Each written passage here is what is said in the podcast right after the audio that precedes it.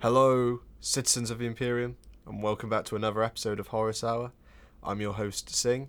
With me, as always, my venerable Sigillite Varela. Well there. How are you doing today, Varela? I'm it. Good. Good. As you once said to New York Times best-selling author. Yes. Yeah, we had a lot of fun the other day. We just finished filming a video for the Patreon, which is a Primarch Hunger Games scenario, uh, which I, I w- will give no spoilers here because we're not in a spoiler section. But, man, it was not the outcome we were expecting. Safe to say. I, I may or may not be disappointed, to be fair. I think, we, I think all will be. And on that note, just want to say thank you again to the Patreons uh, who are helping us support the podcast and helping us get the books so we can keep doing these episodes. Now, last time we did a Dark Angels full novel, I waffled a lot. And I apologise to those First Legion fans out there who spent the first 15 minutes waiting for something to do with their Legion to happen. So, we will jump into it straight away by asking a Dark Angel superfan, Varela here, what he thought of the book, having recently finished it. Wait, we're gonna start by me? Damn, that's a new one. All right. Um, I mean, I thought I thought it was pretty good. You know, the the whole um, switching every other chapter to a different perspective was pretty cool. I reckon. Uh, you know, re- really giving us the um, both the fallen angels side of the coin as well as the regular dark angels uh, side was you know pretty good dichotomy. Is that the word? I don't know. I wouldn't know. That's a big word. That's a big word. I, I'm not. I don't know, man. I don't speak English. uh, but yeah. Do, do I also give my rating? Uh, I guess I'll just give my initial thoughts as well. Alright, Build alright. up some suspense. I think. Well, here's a question I have for you. Does finishing this book make Descent of Angels better? I'm gonna be honest. I don't think so.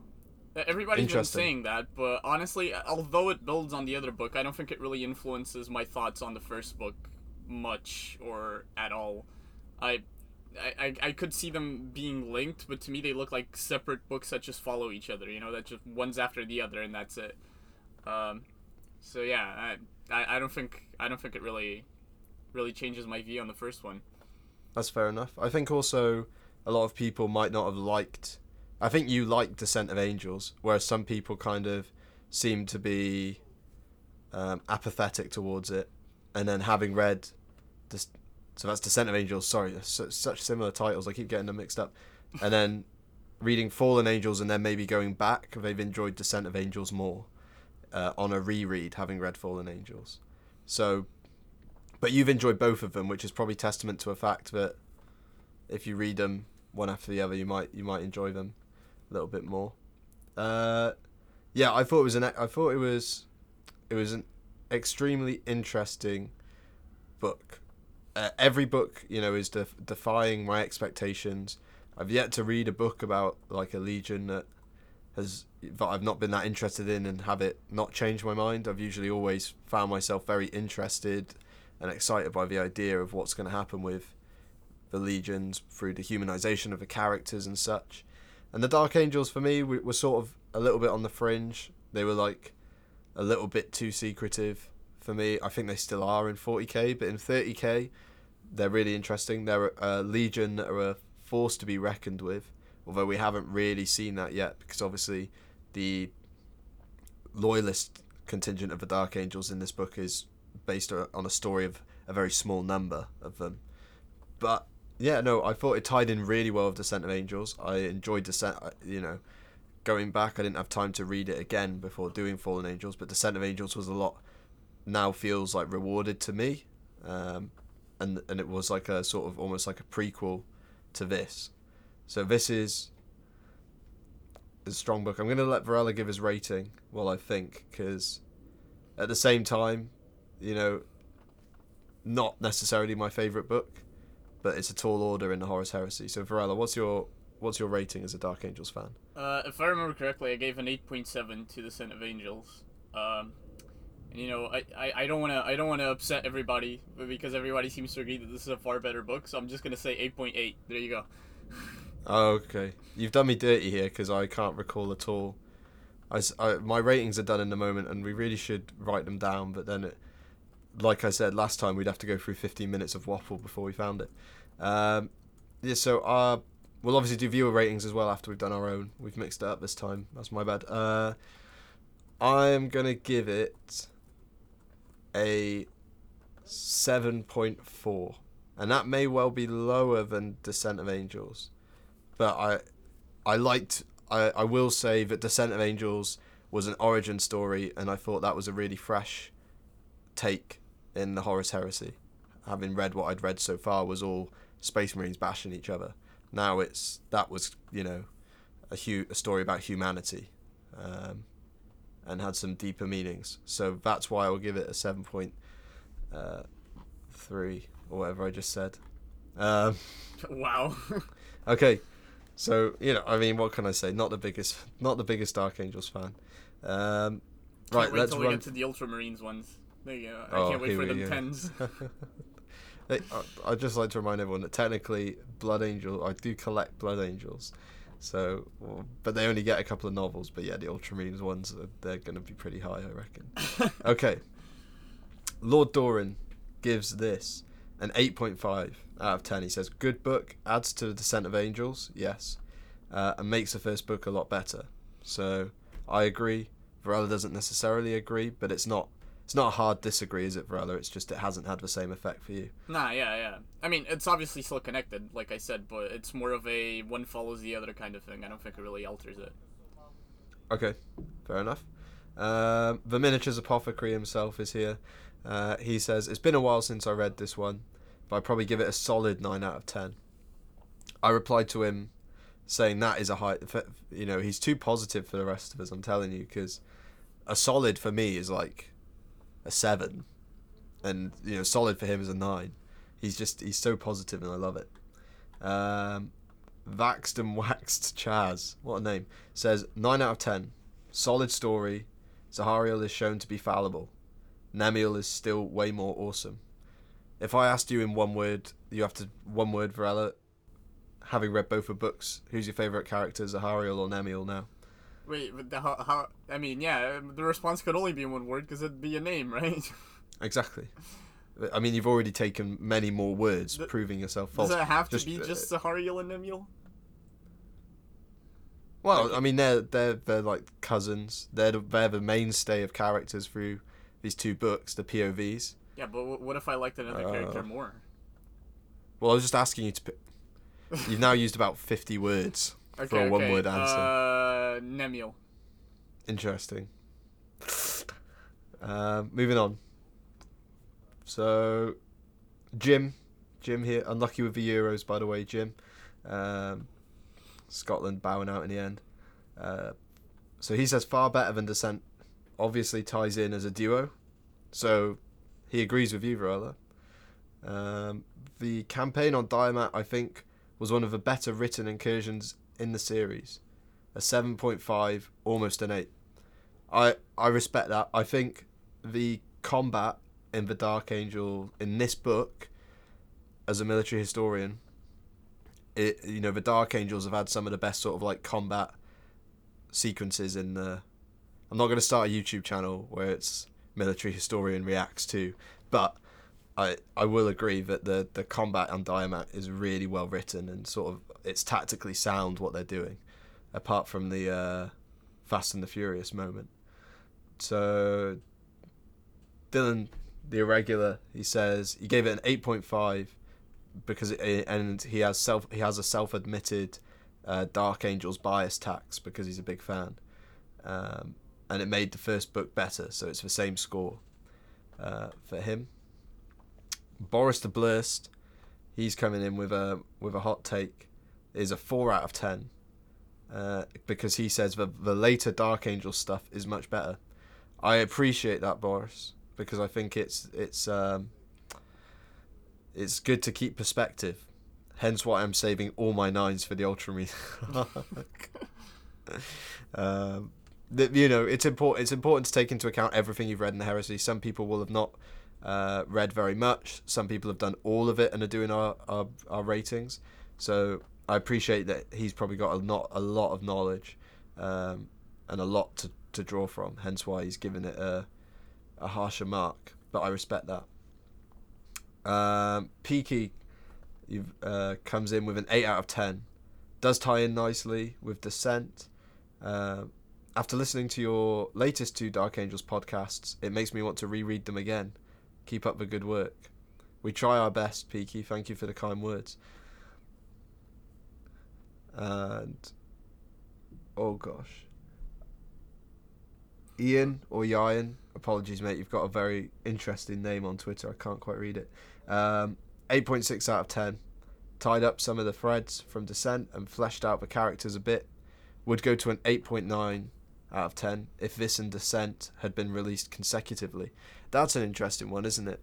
I mean, when we spoke to Graham McNeill and you said "ite" to him uh, after one of the best songs, please. uh, the Prospero Burns and Thousand Sons are, to my knowledge, the only books that were ever, and unfortunately they weren't, but were the only books ever planned to be released in tandem.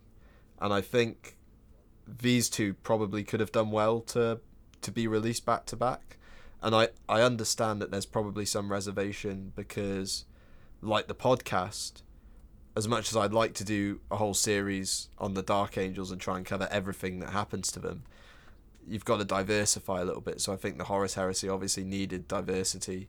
The Thousand Sons and Prospero Burns is about two very different legions, but what do you reckon, Varela? I think it was probably just from the standpoint that they needed to to diversify the portfolio. Wait, sorry. Can you say again? I uh. Yeah. So, uh, Ian Yain says that they should have been released consecutively. Oh, uh, well, I don't really have a view on that because for me they essentially were. That's fair. That's fair. Yeah, as a lot of people who listen, you're doing it for the first time. They they're wait eagerly awaiting the Siege of Terra books so that they can stay up to date. So it's yeah, that's probably just a difference of perspective. Uh, Leaky Cheese has uh, dropped a rating for us as well. He says I really enjoyed this one. After the odyssey that was Descent of Angels, I felt like my effort was rewarded with a story that drew on its best elements. Yeah, he did reference uh, Zahariel Bingo. I think was uh, what Leaky wrote on his uh, Descent of Angels review. Uh, the parallel story t- storytelling between the Lion and events on Caliban was done really well nine Death Worlds out of ten loyalists. There you go. But wait, how uh, many? How many loyalists is one Death World though? I'm not familiar. My GCSE maths didn't go into that conversion. We just did imperial to metric and vice versa. But so it's an important question though. surely, maybe this is like I've done I've done imperial to metric, but I haven't done imperium to metric. There you go. True, true, true. See, uh, I'm telling you, man, they never teach you anything useful in maths. I could have done with Imperium to metric. Um, Geeks with Shields podcast. Thank you for stopping by in our ratings, guys. So they say, so it didn't leave the same impression that Descent of Angels did, but it's still highly enjoyable. Eight out of ten. I want to go out on a limb and say maybe they share my uh, opinion of the sort of origin story and the humanity side before we get into the Astartes bashing. The and then Toy Soldier Harry, who's a big Dark Angels fan, I know. He says he really needs to read this one again. It's probably been a decade since I first read it. How old would you have been a decade ago, Varela? Uh, I would have been twelve, almost thirteen. There you go. Fair, but there you go, Harry. Didn't mean to make you feel old, mate, but uh, but I don't recall it being much better than Descent of Angels. Maybe a seven out of ten? Question mark. Uh, nowhere near as good as Dark Angel's story as The Lion, Angels of Caliban, Lion El'Jonson, or Luther. That's a lot of names. That's a lot of books after names. But I, I, have heard that supposedly the Primarch books, which are not nec- which aren't official Horus Heresy novels, but are basically set during the Great Crusade um, prior to them being found by the emperor, whatever, are some of the best stuff. Like I have learned the the secrets of the Alpha Legion from the new book uh, on Alpharius. So maybe one day, maybe one day, we're still much like Horus. We're still pushing hard towards Terra, but hopefully it won't take us seven years. Um, I mean that wraps up our our ratings. For there anything there that you agree with? Anything that you disagree with in the nature of a of a good old debate? Uh, I mean, I'd like to say yeah, but no, not really. You know, in, in this case, I don't think there's anything. You do love a good disagree. friendly argument. So uh, when he says that he hasn't got any problems with anything, he means it, guys. That's he'll tell you if he uh, if he disagrees, which uh, I do appreciate. Now, should we get into the spoiler section, brother? Yeah, let's go. Okay. You have been warned, everyone. We are now in spoiler territory. Let's talk Dark Angels. Now, I'll I'll I'll open up by asking the question. You say you like Nemiel more Yeah. than the two. I know you have some other. Uh, you might have other characters you like more, but overall, looking at the whole book, which story half did you enjoy more? Did you enjoy Diamat or did you enjoy Caliban more? I mean, th- th- there's a lot of there's gonna be a lot of bias here, right? Because I got to see the big boys in red themselves beating a bunch of space marines up, right? Even if they're loyalists, even if they're one of my favorite legions, right? Oh, of course, yeah. So You just want to remind everyone there what, what you're talking about. yeah, so there, there's plenty of scenes where um, Scutari Praetorians, which are like, imagine rat ogres, but they're actually Mechanicum. I, I think that's the best comparison, at least in my head. So Sure. essentially, they're these massive half machine guys that are completely drugged up on combat stims.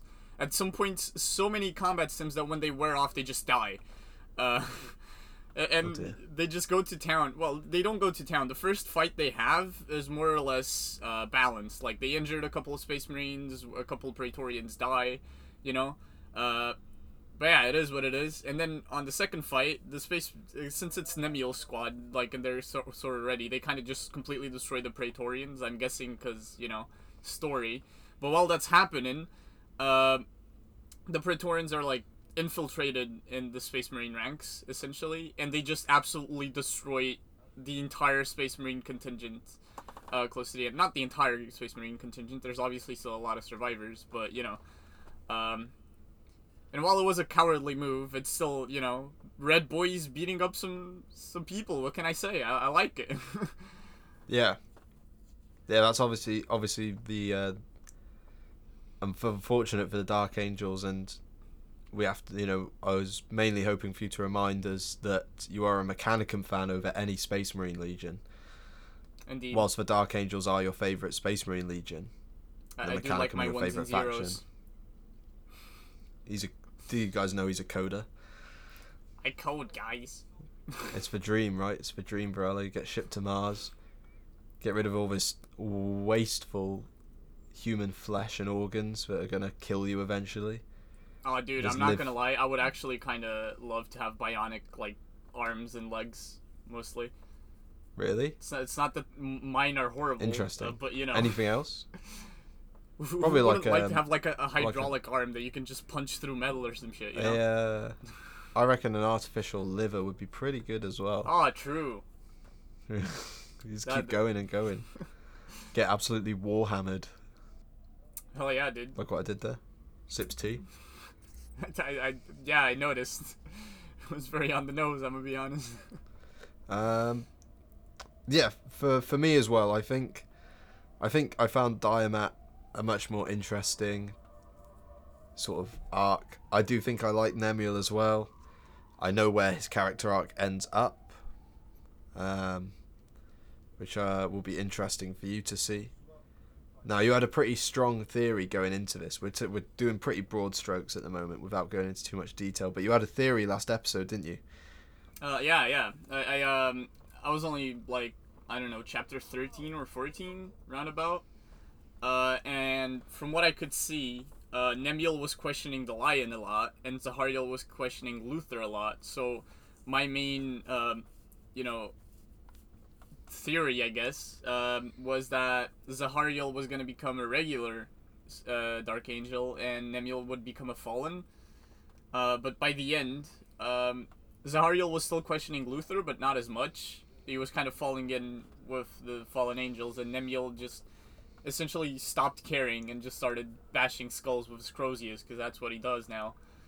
Uh, so Yeah. I'm, I'm no longer sure whether or not that will come to pass, but there's still a possibility that at least Zahariel, you know, returns to the Dark Angels, I, I reckon. Yeah, I think it's another theory there, but it's definitely also going to have a reaction. Uh, okay. Uh, you, are gonna share? You did no, no. You've definitely said something there. I did. Uh-oh. Yeah. Um, Oh. Is he on the nose or not? I mean, the people at home know know exactly what happens, so we'll have to wait and see. That's good. That's a long way out. Unfortunately, we'll have to wait a while to find out because there's a lot of middle ground to cover before we move to that stage of a heresy. Damn. Um, but yeah, I, I I like Nemiel's character development a lot. Over the two books, it starts to sort of, and to see where he ends up without giving anything away, he's he's very much on a path, which multiple authors have taken him through, and it's a it's a good trajectory of almost.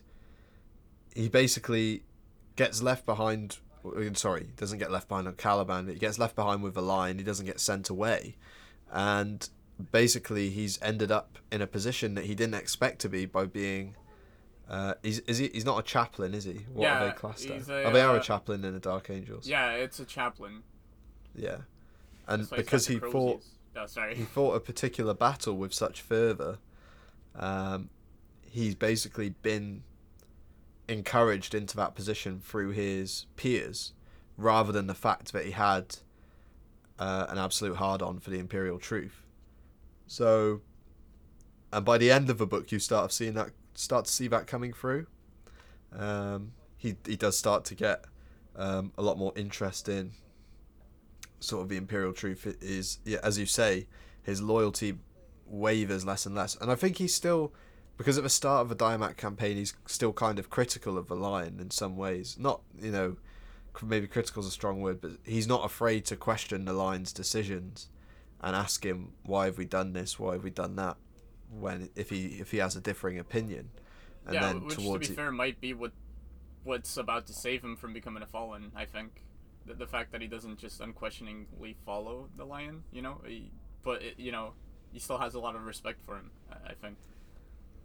So, Uh, yeah, ex- um, and I think you see it a lot in in the books. The authors always do it relatively well when the, the first time that they actually a character, especially if it's a space marine, ends up having to fight another space marine. That actually tends to weigh relatively heavy on their minds, and I think perhaps upon seeing the treachery firsthand, um, Nemiel starts to make a decision that he doesn't have time to question, and he needs to get on board with the with the Lion. The Lion needs to be backed. Um, meanwhile, on the flip side, I guess we can talk about uh, Zahariel, who is almost stumbling up the ladders of treason, really, in this book. Um, is it just a case of wrong place, wrong time? I think it very much is because if Zahariel had stuck with uh, the Primarch, you would have never seen him. Um, for example, when he's on that library with a bunch of other uh, high-ranking Marines, and Israfael is like, "You- "You're you're talking, you're talking nonsense. What are you doing?" And then they just shoot him with a plasma gun. Uh, and you know, Zahariel instead of you know going like he would before he was exiled, just jump and start fist fighting Luther or something um, he kind of helps them restrain Israfael further, you know? Uh, Yeah. And even stops Israfael before he gets shot uh, from um, using his psychic powers. Um, so yeah, he's definitely, you know, uh, that's the part, that's the bit where I went like, okay, maybe they won't switch, but there's still a possibility because there's still some doubt in Zahariel's mind. He's still going like, okay, we've just done this, but like, should we really have done it? You know? Uh, so while you know, I still, I still hold the possibility of what I said. Um, I, I, I think that it's possible that what I said is gonna happen, right? But I don't think it's very likely anymore, which is what I was saying a bit ago. But yeah, you basically like perfectly described uh, the moment where Anakin uh, chops off Mace Windu's hand. Yeah, yeah. Way. Essentially, it's that little fork in the road where you don't. The, the book ends where you don't really know where he's gonna go, but he's already really far. He's not really far down one path, but he's like taking the first steps into one of the paths. You know, he's still got Mhm. time to go around. You, you know, go back onto the other path, but you know, he's already. You can still pull a. Yui. Yeah. Dark Angels fans right now listening definitely will be following what you make of Zahariel's journey with great interest going forward, I'm sure, once we get to those books. But it's very interesting, and it was not at all where I expected um, what I expected to happen, by the way. And I guarantee you, you're going to be surprised. Um, yeah, and obviously, we get to see a character return from the short story that we just that we did um, due to a scheduling scheduling issue. Um, we're very fortunate that the Call of the Lion was there to fill the fill the place, and we got a little bit of a look at Astelan. Um, did that change? Because you were sort of still were, you- were you reading Fallen Angels at the time of when we did that short story episode, or you did not started yet? no, yeah. I, I was already. I was already like three quarters of the way of the way through. I think. Um, m- maybe that- a little bit less, but yeah. Did that uh, just out of curiosity? Did the did that short story do anything for you with Astelan? Did it change how you thought of him a little bit? Because it's quite it's quite a 180 that he pulls basically in this book compared to where he is in that short story. I, I hadn't gotten to the part where he pulls the 180, so I, I Mm. want to say no, mostly because in Fallen Angels, I think he's not really that important of a character. Like he doesn't really No, you're you're have right. that much yeah. influence. So it was more like a background character. Uh, and when we talked about that uh, short story, I was like, oh, this guy's actually kind of interesting. I, I, I wish they, you know, developed him more in the actual story. Because essentially what you see him do is uh, he's there, right? And just out of nowhere, he goes like, yeah, screw, screw Earth. Who cares about Terra? I'll- it's Luther all the way, you know? We gotta save this random planet that they sent me to. Uh, and Yeah, it's kind exactly. of it's kind of weird. To be fair, I think that's one of the more negative sides of the book, the way they treat that character. I think not to it's not a complete contradiction of what you said, but I do believe early on it's established by Zahariel like Zahariel zooming around on a little buggy around a big the big military complex or whatever he's zooming around on. Um, and he's thinking about he does talk about Astelan quite early on in the book. Um, and sort of how Astelan's loyalty has changed over time. It, y- I think you're right. I think I've just had a look, and they both the short story anthology that it comes that Call of the Lion comes from, and this book came out in the same year. So I'm not sure how much coordination time they actually had to put it together. It almost feels like we need another one, right? We need Call of the Lion to introduce Astelan, then another one about him and how he feels about being sent back, even if it's a very short story, and then maybe it then by Fallen Angels it kind of makes his arc actually. I mean, ultimately, we're spending a fair amount of time talking about a character that I find quite small, but it was interesting, um, given that he was in that short story. Yeah, and uh, you know, uh, even though he's a small character here, it feels like they're building the stage for him to do something big in the future. Uh, so I, I don't That's know if that's it, it, it is correct. All right. Well, I, I know he's he's still do, he will do stuff. I think. Um, Okay. And I think maybe I think he might have been a character that was around before the Horus Heresy novel series was written. Not to try and give anything away too much. All right. All right. But yeah, that it is what it feels like. It feels like you know he's a minor character here, but it feels like they're building him up a little bit. Uh, Yeah. Even if it's not much, they're they're like name dropping him a lot, and he's going on all of these adventures with Zahariel. Uh, Mm. and they always go like, "Oh yeah, it's this guy." Remember, it's this guy that went on that. So it really feels like he's gonna do something. Um, Yeah. No. I mean, is there anything else? Because I always leave you to the end, and then we have to cram a load of stuff because I don't let you pick all the topics or, or pick more topics. I usually hog hog the mic in that sense. Is there anything early on, relative in the first half of the episode here, that big plot points that you find particularly interesting and want to talk about? Um, I mean, in the whole book there would be something, but you know, uh, I don't know. For the begin, the beginning of the book doesn't really have that many big ha- uh, incidents. You got the uh, Sigma Five One Seven or whatever it's called. And before I actually got it right first try, I, I don't have it in front of me. I swear. I also don't know if I got it right. But yeah, on um, it is Sigma Five One Seven. Holy shit! All right, I found it. all right. There you go. Um, like there's that whole incident where um, you know, they find out that some people are apparently, you know, corrupted by the warp, even though they don't really know that's what it is. They just call it a taint in Caliban. Um, Yeah. And they go after those guys, and you know, there's a bunch of ritualistic murder next to some big ass worms uh, that they have to murder. Uh, some dude gets cut in half. Some Astartes gets cut in half and somehow survives it. That, that was pretty. That was pretty badass, to be fair. The Space Marines can take it like a champ, mate. Yeah. takes a lot to kill a Space Marine. Uh, I, I I wonder if um if they get cut in half like that, if their legs run around like a headless chicken, you know that would be pretty funny. Primaris pr- Marines probably have like a spare brain in the thigh, so that the legs can continue to operate. Primaris Marines, you can just mount them back up like Lego. You just put it on top and it just gets back together. Not only do it cauterize blood, but it re yeah they can regrow all the nerves and everything. Why not? There was a reason in the Patreon video we called Belisarius Cawl Deus Ex Machina, but Yeah. I don't want to come off as a salty 30k fan. I still think Primi- Primaris are cool, um, if if not for some interesting choices in their introduction. um, yeah, uh, it was a bit. It was. It was. We used to do a spook meter, way back when, but uh, I think it was kind of intended to be a little bit scary. It kind of came off as ominous for me when they enter that facility and it's empty Yeah, because there's and it no was kind of like, where is everyone? I'm like, mate, you're in a Warhammer novel. They're all dead. There's no, no need to beat about the bush here. We all know everyone's dead. Oh, but So they let's- weren't all dead. That's the thing.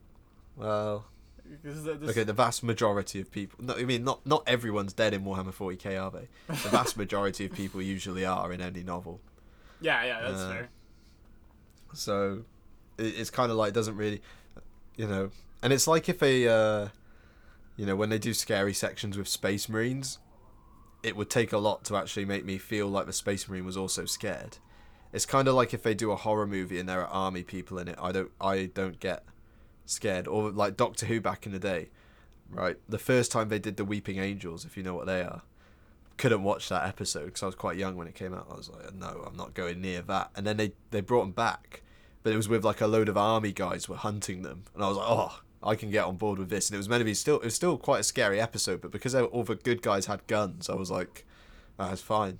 So I didn't I didn't really feel like these Dark Angels were particularly scared of anything. I'm pretty sure you just called back the phobia of many uh, former children of statues now with that reference. I sure, That's true. I sure as hell remember that. Uh, that that was like one of the only episodes of Doctor Who I've ever seen. Because I, don't kill me or anything, but I don't like it very much. Uh, but please don't hurt me. but but like yeah, that was one of the only episodes I watched as a kid, and I, I was so scared of any kind of statue for a while after. That's completely off topic though. That is true. Uh, But yeah, I think British kids liked Doctor Who out of national pride more than anything else, not necessarily plot or any. Um, but yeah, so it's well, where were we? The tunnels. I mean, we're. I like jumping back and forth in these podcasts now. I find it a lot more uh, refreshing, and to stick to stick with Caliban. To sort of see the proper introduction of Cypher, and the basically I don't know Luther's basically corrupting himself right over the course of the book. He doesn't actually feature that much because he's doing weird stuff in his tower. He's doing some reading. Yeah, and some rune inscription on his skin. Uh huh. I, I wonder who else has done that. Does it mean we have to give Luther a rat rating? I think people kind of like Luther. I think a lot of people are sort of um can relate to Luther, Dark Angels fans. But uh, ultimately, he's a bit of a stroppy kid, really, isn't he? Uh, I mean, he is a is little bit of a rat as well, but to be fair, yeah, he's got you know he's got good reason to be a rat, kind of. Not really, but I, you know. I don't know. The question I would ask, right? Because obviously, people watching this in the spoiler section know uh, they've been fans of 40k. They over Dark Angels fall. Half of them, over half of them, fall um, as part under Luther's command. Now, the question I would say to determine whether Luther is indeed a rat. Let's say Lion El'Jonson came back, and he was like, "You know what, Luther? I agree with you. Let's put Caliban first. Let's get all let's get our trees replanted and let's make this place great again. I'll take the lead. Would Luther be okay with that? Or would he just be like, no, I support the Emperor now? Um, and it, it turns out he's just against the Lion because he's salty. I, I, I think it's just the second one. He's just against the lion. I don't think he would straight up swap his, you know, um, allegiance to the emperor. I, am pretty sure he would still try to protect Caliban, but he would still be in a, a note of, oh fuck this guy. And, Yeah. Like, so yeah. Um, So it's it's a rat rating then. it's a rat rating. All right. Uh, Well, surely, if because he's like he's basically just done the opposite of what the lion is, because, and but there's reason for him to. He likes he liked Caliban how it was. He liked what he and the lion had done. I think he was aware that the lion probably couldn't have done the uniting of Caliban in a peaceful manner without Luther. So in that knowledge, he feels like he has a place there. But if the lion came back and he didn't, and the lion wanted to to do what Luther was doing, same ideology, but lion was going to take the lead, and Luther's not going to support that. Surely a rat. I, I don't know. I think it depends on how the lion would do it, but most of why Luther has done what he's done is really out of jealousy slash envy of the lion because he's like, oh, without me, the lion wouldn't have been able to do all that he's done. Like, yeah, he would have been found by the emperor and all, but he wouldn't be nearly as successful on Caliban itself without me. But nobody acknowledges that. Uh, like, I, I think that's one of the reasons he takes uh, Zahariel under his wing because Zahariel before um, all of the latest events happened already recognized Luther's value. You know, he was like, Yeah. oh yeah, without this guy, you know, the lion might be a great dude, but he's kind of, kind of social and he's kind of socially inept. You know, he can't really talk to people. So without this guy, you wouldn't have been able to do what he did. Um, so this guy's really important. Um, but nobody recognizes that. It's the whole. Again, you, you don't even need to play Zahariel bingo. You could probably f- play the Descent of Angels bingo. Uh, like for every time that Luther's underestimation by the Calibanite people is mentioned, you know, you got to take a shot or something. Yeah. Because it happens so many times. Uh, but yeah, Well, we can add that. We can add that to our. We really should uh, put a patent on Warhammered, a Warhammer 40k drinking game, and you, it's like a card. You go go read Descent of Angels out loud, and every time uh, you hear Luther being disrespected by his peers.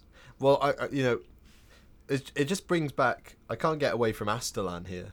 It's like how we know that the Terran Space Marines probably don't think of Luther very highly necessarily because he's because he's not one of them. He's just he's just sort of like an upgraded human. He's not a neo-human or whatever Astartes like to call themselves. He's not a super soldier. He's kind of just like a very an excellent soldier because he's on roids basically. Um, so you know that's that would be. I feel like there was a chunk missed out almost because in this book Luther just spends a lot of his time sat in this tower, whereas I think we could have had a bit more. We would have had to have had a time jump, obviously, but Luther entrenching himself in all the Terran Marines on Caliban because we just start the book and all the Terran Marines like Luther now and will probably do what he says, whereas most Space Marines, like if an Ultramarine was told by Guilliman, I'm gonna Guilliman was like, right, we're gonna go try and go to Terra. You need to stay here and train up all the Ultramarines. If your Primarch tells you that, nothing's gonna make you change your mind. So is it a question that the Dark Angels are just um, fallible to persuasion, or is Luther just that good a spokesperson, and everyone's been underrating him this whole time? I don't even think it's just Luther is that good as a spokesperson. There, I think there's like two or three factors here. There's the fact that he's really good at po- politicking slash being a spokesperson, right? Uh, Okay. There's the fact that the Lion himself kind of recognizes his value by putting him second in command, even though he's not even in his Astartes. Right, so he's essentially a second. I, I, I- imagine if the Dark Angels were already a chapter. He's essentially a second um, chapter master in the Dark Angel structure. You know, um, and then there's also the fact that even though Luther has this really horrible, you know, situation, at least to someone who's part of a legion, uh, his first mentality and the one he maintains for most of it is the whole, oh, we might be in this shitty situation, but we're Space Marines. We're we're you know the Dark Angels. We're gonna do the best we can. And he really pushes everyone to the limit, even though they're just in Caliban training some recruits.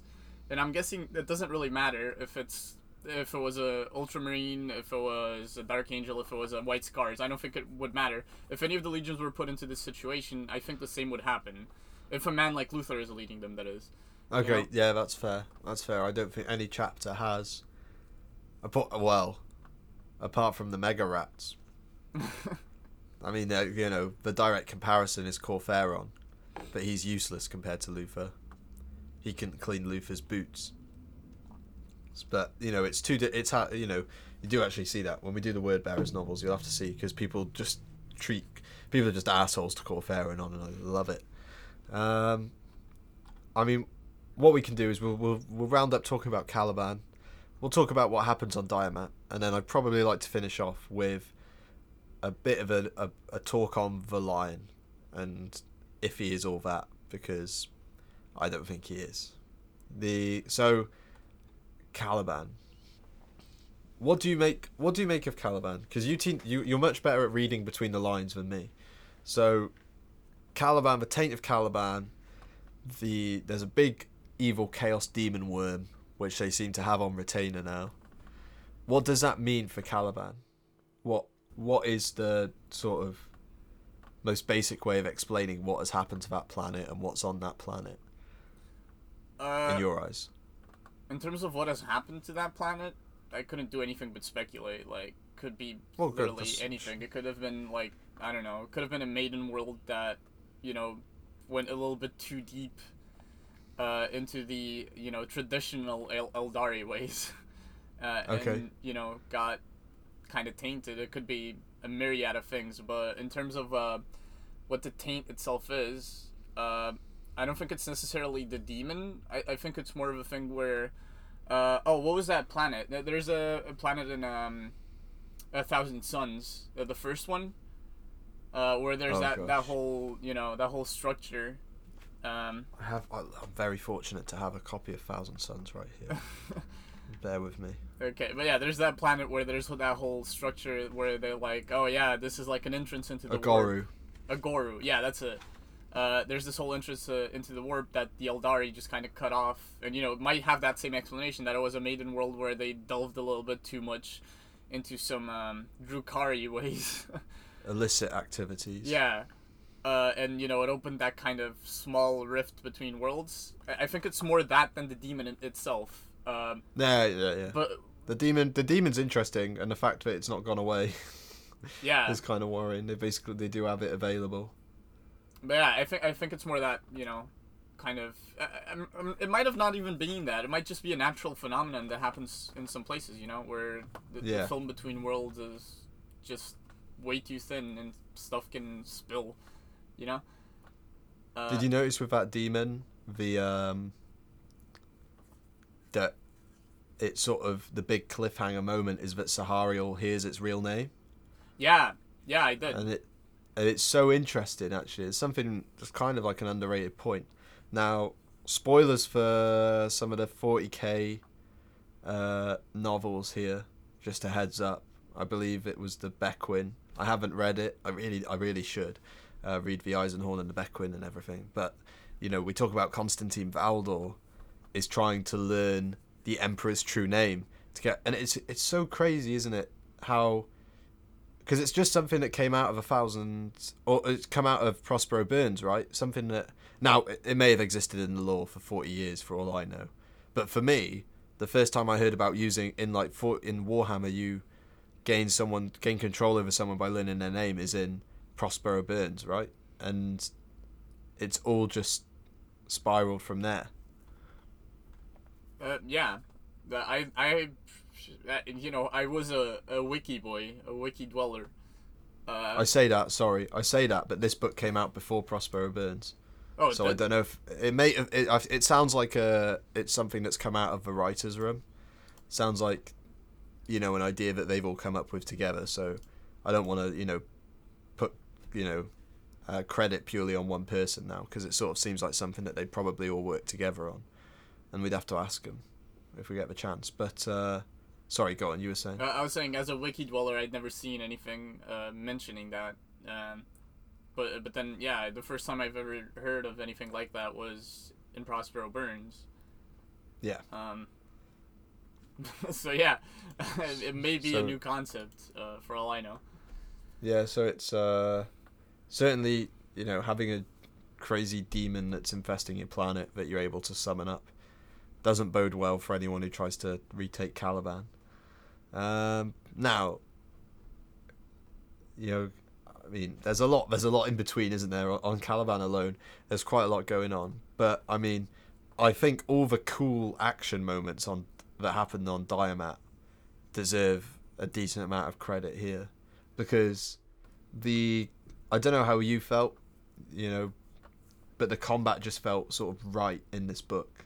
The Diamat engagement, the inferior numbers the Dark Angels have, and their tactics to reflect this, the impact um, that a force multiplier like a dreadnought can have, really sort of felt, you know, had weight in this book. I don't know if you agree. No, I definitely agree. There's that scene where they're assaulting the uh, southern gate, um, and the way they go about it is, you know, really clever.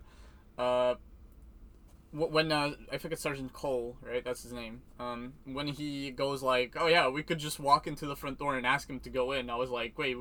Is, that actually a joke? Just like Nebule did, and then he goes like, "No, I'm serious." And you know, I had to do a double take, and I, I had to think about it a little bit. I couldn't figure it out, and then I read the next line, and it's like, oh yeah, they got into two Testudo APCs and they're just driving down this this no man's land at full speed. I, I like how they have to modify him as well, just to get everyone in. I like Yeah. to think that they just. I like to think that the floors got taken off, and they're all like dangling there with their feet out because there's no room, because they can't fit in it otherwise. they they were just sitting with their legs outstretched, like in a uh, little puzzle formation. They got like their leg up the uh, center of the other guy's leg in front of them. oh, well, like a game of Twister. Yeah, yeah, trying to fit in there. Yeah, yeah. There was very much a uh, a battlefield moment when they go through the front gate with those two cars.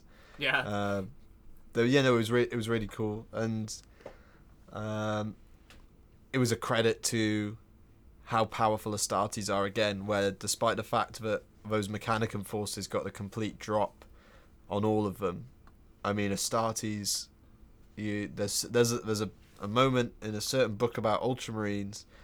Uh, it's pretty cool. Not to go on about Ultramarines all the time, but uh, how Space Marines can react in the time it takes for someone to drop a hat. Basically, it's you know the Mechanicum. Basically, they probably did the calculations. They were like, we have zero point eight four five seconds to kill as many of these guys before we are screwed, and so that that's what happens, right? The Space Marines are basically ambushed, and then like five minutes later, they're like, okay, we've got a bit of a grip on the situation now. It's not great, uh, but we're still in relative fighting order. And I, I think But you- I think Arkoi didn't really expect the lion to just drop a melta bomb from orbit into his forge. Because if that didn't happen, I'm pretty sure they would have lost. Uh, yeah, but yeah, you're about to say w- something. Sorry. no, not really. Uh, I was probably just going to do a really bad Mechanicum impression again. Alright. The Thank God I stopped you. yeah, interesting here that I don't think they'd figured out what the Sons of Horus were. Well, no, I don't know why, but I think they described the Sons of Horus as white. Uh, they Maybe- they describe them as um pale, and then they they do mention that they're like a greenish white. Uh, Yeah, I don't think anyone had figured out. This may have still been before the miniature range was out, so I don't think anyone. I don't think anyone had figured out what color anything was going to be yet. Really, they were like, okay, the lunar wolves are white, and then Now the Sons of Horus are like a green thing, and they're like, but a light green thing. I don't know. It's Whatever. something. Just throw the word greenish at something. Greenish, yeah. But uh, man, they should never have changed it. Should never have changed it. Lu- white is the Lunar Wolves color scheme. Excellent. Uh, but yeah, I mean the they obviously really, I mean they kind of mess up the Sons of Horus. You know, it's not a massive force that comes in initially, but still outnumbers them. But they do pretty well. They do pretty well for themselves. Um, it was it was something that I found. I don't really. What was the decision again? Why did they take so many few so few guys in the first place? uh, it's because they wanted it to be sort of a small scale tactical operation because they didn't want to attract uh, Horus's attention or something. Okay, yeah. I, I mean, the, the, there you go. The ta- I mean, the tactics are, are kind of sound. Um, they probably overstayed their welcome, is the only thing, isn't it? Um, Well, they didn't have a choice. They had to defend the uh, siege guns. yeah. Oh, yeah. I mean, so you know that that kind of brings Diamat to its conclusion, and uh, I was like, that was an interesting bit at the end when he's uh he's talking to, and it's obviously another Primarch, and it was like this can't be good. And he's handing over, and he's like, "I will give you these siege guns if you promise that they will be used to their full potential." I, I- was trying. I was trying to figure out what Primarch it was uh, before they actually said the name, and I couldn't do it. Uh, at one point, he does say that he's part of the Retribution Force. Yeah, So I was like, okay, this is probably going to be a traitor par- Primarch, and it's not Konrad Curze, and that's about as far as I got. I was kind of more leaning towards Alpharius, because, uh, you know, clandestine as, as hell. but, True. yeah, at the end there, I, I was definitely surprised by who it was. Uh, although, if it was Konrad Curze, I'd be, I would have been a lot more surprised. that would have been funny. But it was also quite interesting. We're now talking about the line now, and how incompetent he is. Uh, Socially inept, That's my- not incompetent. that's my. on, man. So many of the Primarchs are socially inept. Can you imagine if Dorn was able to make friends? Siege of Terra would be a different story. Yeah, but he can he can Mm. still read people. The lion can't even do that. Yeah, but it was interesting. I mean, the, the other big part of that final sentence is that the lion is angling. I mean, this is part. We're at, we're at a phase of the heresy now because obviously this is still very early doors. Isstvan five hasn't happened yet. That um, they just assume that the legions are, are going to go to Istvan because. I mean, it's happened a couple of times before. They've had to kill some legions off before, and it's obviously the you know the, the forgotten Primarchs. It seems to have been a pretty easy job because you wouldn't surely you wouldn't go down to Istvan five with the confidence of victory that those guys have if it hadn't been relatively easy for them to do before, and and they're so the lion is so over it already that he asks Perturabo to back him as the next War Master. I was like, wow, Horus is not even cold in his grave, even though he's a traitor, and uh, he's not even in a grave yet. You got to go kill him He's first. kind of warm still. Hold up. He's still pretty warm. He's pretty hot at the moment. Uh, Stan Horus, and the uh, the and he's trying to he's trying to angle for it, and I think it's interesting because I think of who could have been War Master. I mean, in the law they give a few, but for me, for me, it was either going to be Horus or Guilliman, surely, right? no, I think um, the lion would have a shot, but not very likely. I think Dorn was the number two though, Oh, in the law, it's Horus or Guilliman. Horus Guilliman. and Dorn, Dorn was all yeah, because in, yeah. in the first four books, he's always referred to as you know the second choice Okay. as well. I don't think he's flexible enough, is he? And it's like it's like it's for ba- the two balanced Primarchs, isn't it? Whereas the Lion, because this is the Dark Angels episode, I will I will try and stick to the script. It, the Lion is actually quite hot-headed in some ways. He can get very angry in the moment. Um, Sending half his legion to Caliban. Yeah, mega tantrum. It's uh, and I mean obviously, the book's got to have ways to drive rifts in people. So obviously we're talking within the context of what's happened, not whether they should have changed what had happened, what's what the law is. That's not that's not an argument worth having. But it, in terms of bad calls, bad takes, mistakes, is the line up there as perhaps the Primarch who has made the most Uh, for you? No, definitely not. I mean, they all made mistakes like that if you dig if you dig deep enough, right? Uh, but I, I, I who? Who what's he done? what's Sanguinius done, my friend?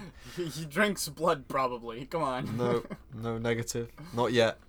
Not weird yet. Uh, but yeah, like um, I, I think wasn't the lion one of the last to be found as well. Because like they always talk about how his legion like over by the end of it all doesn't really have that much experience compared to a lot of the others and don't have as much glory and whatnot. Uh, so I I, re- I reckon that a part um, a part of all of this, even though he's you know strategically speaking, he's brilliant. Like he's one of the best Primarchs. Like he doesn't have as much experience as someone like Horus, you know, because Horus has been there essentially since the beginning, uh, and he's been leading multiple legions right alongside the Emperor for years before they found another Primarch. Um, so yeah, th- there's always that kind of you know experience, and then the fact that the lion is completely socially inept. He can't talk to people. He, he- he's like me, but somehow worse. um, then I, I think uh, even though the lion would be like in the top five for War Master, I, I think my official list. I'm gonna make an official list right now. All right, would be Horus, Dorn, Guilliman, or Sanguinius, and then Lion. All right, For War Master. for War Master. It's interesting. I, f- I think that's the think- list because the other ones are either deranged or just I don't know, man. They're they just they're just doing weird shit. Can't work don't work well with others. Yeah, That's what I uh, would say. like Jaghatai Khan. Like he's that you know. I, I gonna leave you like the Comrade. Curze. Oh, well, that's the deranged part. I think Jaghatai Khan. I can't. I kind of want to get to him because I haven't. Got, we've got nothing from him because in the books he's always been. Uh, he's so far. He's just like they're like, where are the white scars? Out. so like, just like, they're you know on the on the edge chilling. Um. No, I mean, oh, to keep it within the context of a line, I guess so. He, I've had a look on Reddit, and the post from 2015 says that he was found sort of almost right in the middle. okay. So it was Horus, Russ, redacted, Ferrus, Fulgrim, Vulcan, Dorn, Guilliman, Magnus Sanguinius, Lion El'Jonson, and then Perturabo, Mortarion, Lorgar, the Khan, Curze, Angron, Corax, redacted, which I don't think is true. I've just finished Deliverance Lost, and there's something in there that contradicts that. And then Alpharius. Uh, so he's, I would say maybe he was in with a shout, but I think he's had, he's actually had beef with a lot of Primarchs as well, which is why I just sort of, he, socially inept is a good way to put it, but because he's, I think he's definitely fought Curze already in the Great Crusade. He's had a smack around with K- Angron as well. They've had a bit of a fight, uh, like a skirmish, and it definitely not someone that I'd want at the head of the table. And then again, Perturabo says he will support him, but Perturabo's lying through his teeth, so I don't think anyone would actually back the lion as a war master. yeah, the, the main reason I put him that far up is is because again he's not Uh, straight up the range. Then he is like, Yeah. strategically brilliant, and as a war master, you need to politic a little bit. But if he hadn't done what he did to Luther, he could definitely do that with Luther on the politicking side and him on the strategy side. You know. Um, Best of the rest, shall we say. yeah. I have high standards for my Primarchs as well, being Blood Angel's favourite, Ultramarines close second. Whereas you, you're happy to have your Primarch riding a dirt bike, and well, the lion. Maybe some slight bias here from both of us. I mean, I I, I put Jaghatai Khan very far down on the War Master list, so Yeah. Now, in full reflection of what's happened, I mean, there is still more to come, but Angels of Caliban, which is sort of the resolution of all this, if you read any order list, is basically right towards the end. It's sort of in, takes place in the Imperium Secundus arc, which is which is sort of fills the gap right before they go. Everyone starts going to Terra. So we're a way away, but so far, the Lion's decision to send Luther back, the big decision, is it a catastrophic error, or is he just unfortunate? Is it a catastrophic error on the Lion's part, or is it more that Luther has ratted so hard since he's been sent back and he can't just follow his orders? I think it's dumb. I, I, I, Which part? On, on whose behalf? on the the, Lion Lions' to send him behalf. back. I understand the reasoning, but I think it's mostly dumb. It, it's dumb as a decision overall. First off, right? Like, why? Why would you do that? Right? It was just one thing. If you really want to punish him, like send him, send Luther, because he's the one that really, you know, done goofed. Yep. Um, and then after that, like, if he just actually listened to the reports and went like, all right, you know what? I sent them there to do that job. It's a really bad job, but they still did it really well, which shows that they still have some honor in them and they still, you know, they're still loyal to me. All right, let's bring him back. You know, if he'd just done that after, I think the first mistake could have been fixed, and maybe would even have some positive um, effects. Because like Luther's like, okay, like he he punished me and these other Astartes, but you know he recognized my work. He he, he saw that I did a lot. He saw that I really put my heart into a really shitty job. Again, it was really bad for an Astartes. Um, but he, he brought me back. He recognized that I did a good job and he brought me back. Like, you know, he's actually I, I he still he- even through all of this, I think that Luther still likes the lion. Right? I think Yeah. I think deep down he still has that brotherly love for the lion. It's just that he's been wronged so badly and for so long that It's the lion's the lion's stubbornness more than anything. yeah. Uh, uh, Which uh, and is it well the the lion is an embodiment of like uh, a knight for me. He's like you know everyone's got their whole thing. The Dark Angels are very clearly space knights, and the traditional flaws. If you're to give a knight a flaw, if you're writing i i whether it was like a you know a piece of classical writing from the medieval times, uh, or or anything, it, for me is the hubris, is the pride, is the main problem. That's how bad guys get one up over the knights. Is they they play on them and they say you can never defeat me in a duel, and then it turns out they've got poison or something, and, and they use that and it critically injures the knight, for example. Let's say. bad guys might be a bad word for bad expression, but yeah, that's how the knight's enemies would get would get the drop on. Yeah, well, sure. Like, well, within like like an Arthurian tale, the bad guy Yeah. would usually trick the knight. It, it, it's not like it's very rare that anyone would write a knightly story back in the day, and the knight just gets the crap beaten out of him. And kind of that wouldn't make him seem as cool at the end when they come back around. But yeah, so that's essentially what what they've given him. They've given him the they've given him the pride. You know, a pride also being uh, multiple lions are also known as a pride. There you go. There's little fact bomb that probably everyone knew, but uh, yeah. So that's why that's where the line fails. And if if I'm gonna add some weight to fail, what do we know? What sort of roughly what amount of the Legion is on Caliban percentage wise? Is it like half or is I- it more? I said half, but it's not. I think he sends back like eight hundred. Of yeah, but they recruit over recruits at this time because you got to remember Luther stopped sending people. I, I think uh, if I remember correctly from this book, I think they stopped two rotations of recruits, and at this point, that's like four thousand five hundred each. So it's still not that much compared to the Legion. But it, Okay, it's because I was going to say the Dark Angels, the Dark Angels as a force, as of 2020, um, hasn't been. I don't think it's been edited yet. Have the second largest legion at the start of the Horus Heresy. They are second only to the Ultramarines. They're sitting just shy of 200,000 Space Marines.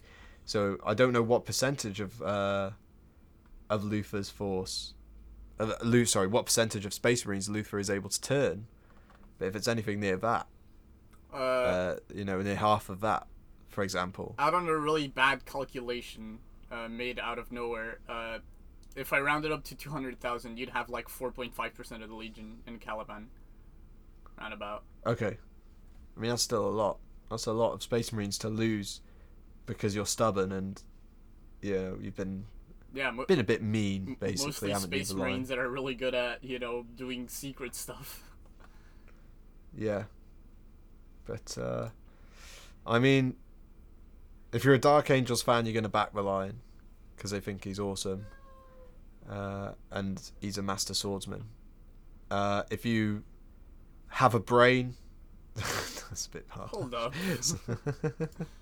if you think critically, perhaps the lion is not the one in term and has probably makes some of the bigger mistakes in the heresy um, because his legion is going to get tied up and it's something something that simple you know something that simple ultimately sticks around till 40k they're still dealing with they're going to be dealing with the fallout for this for a long time.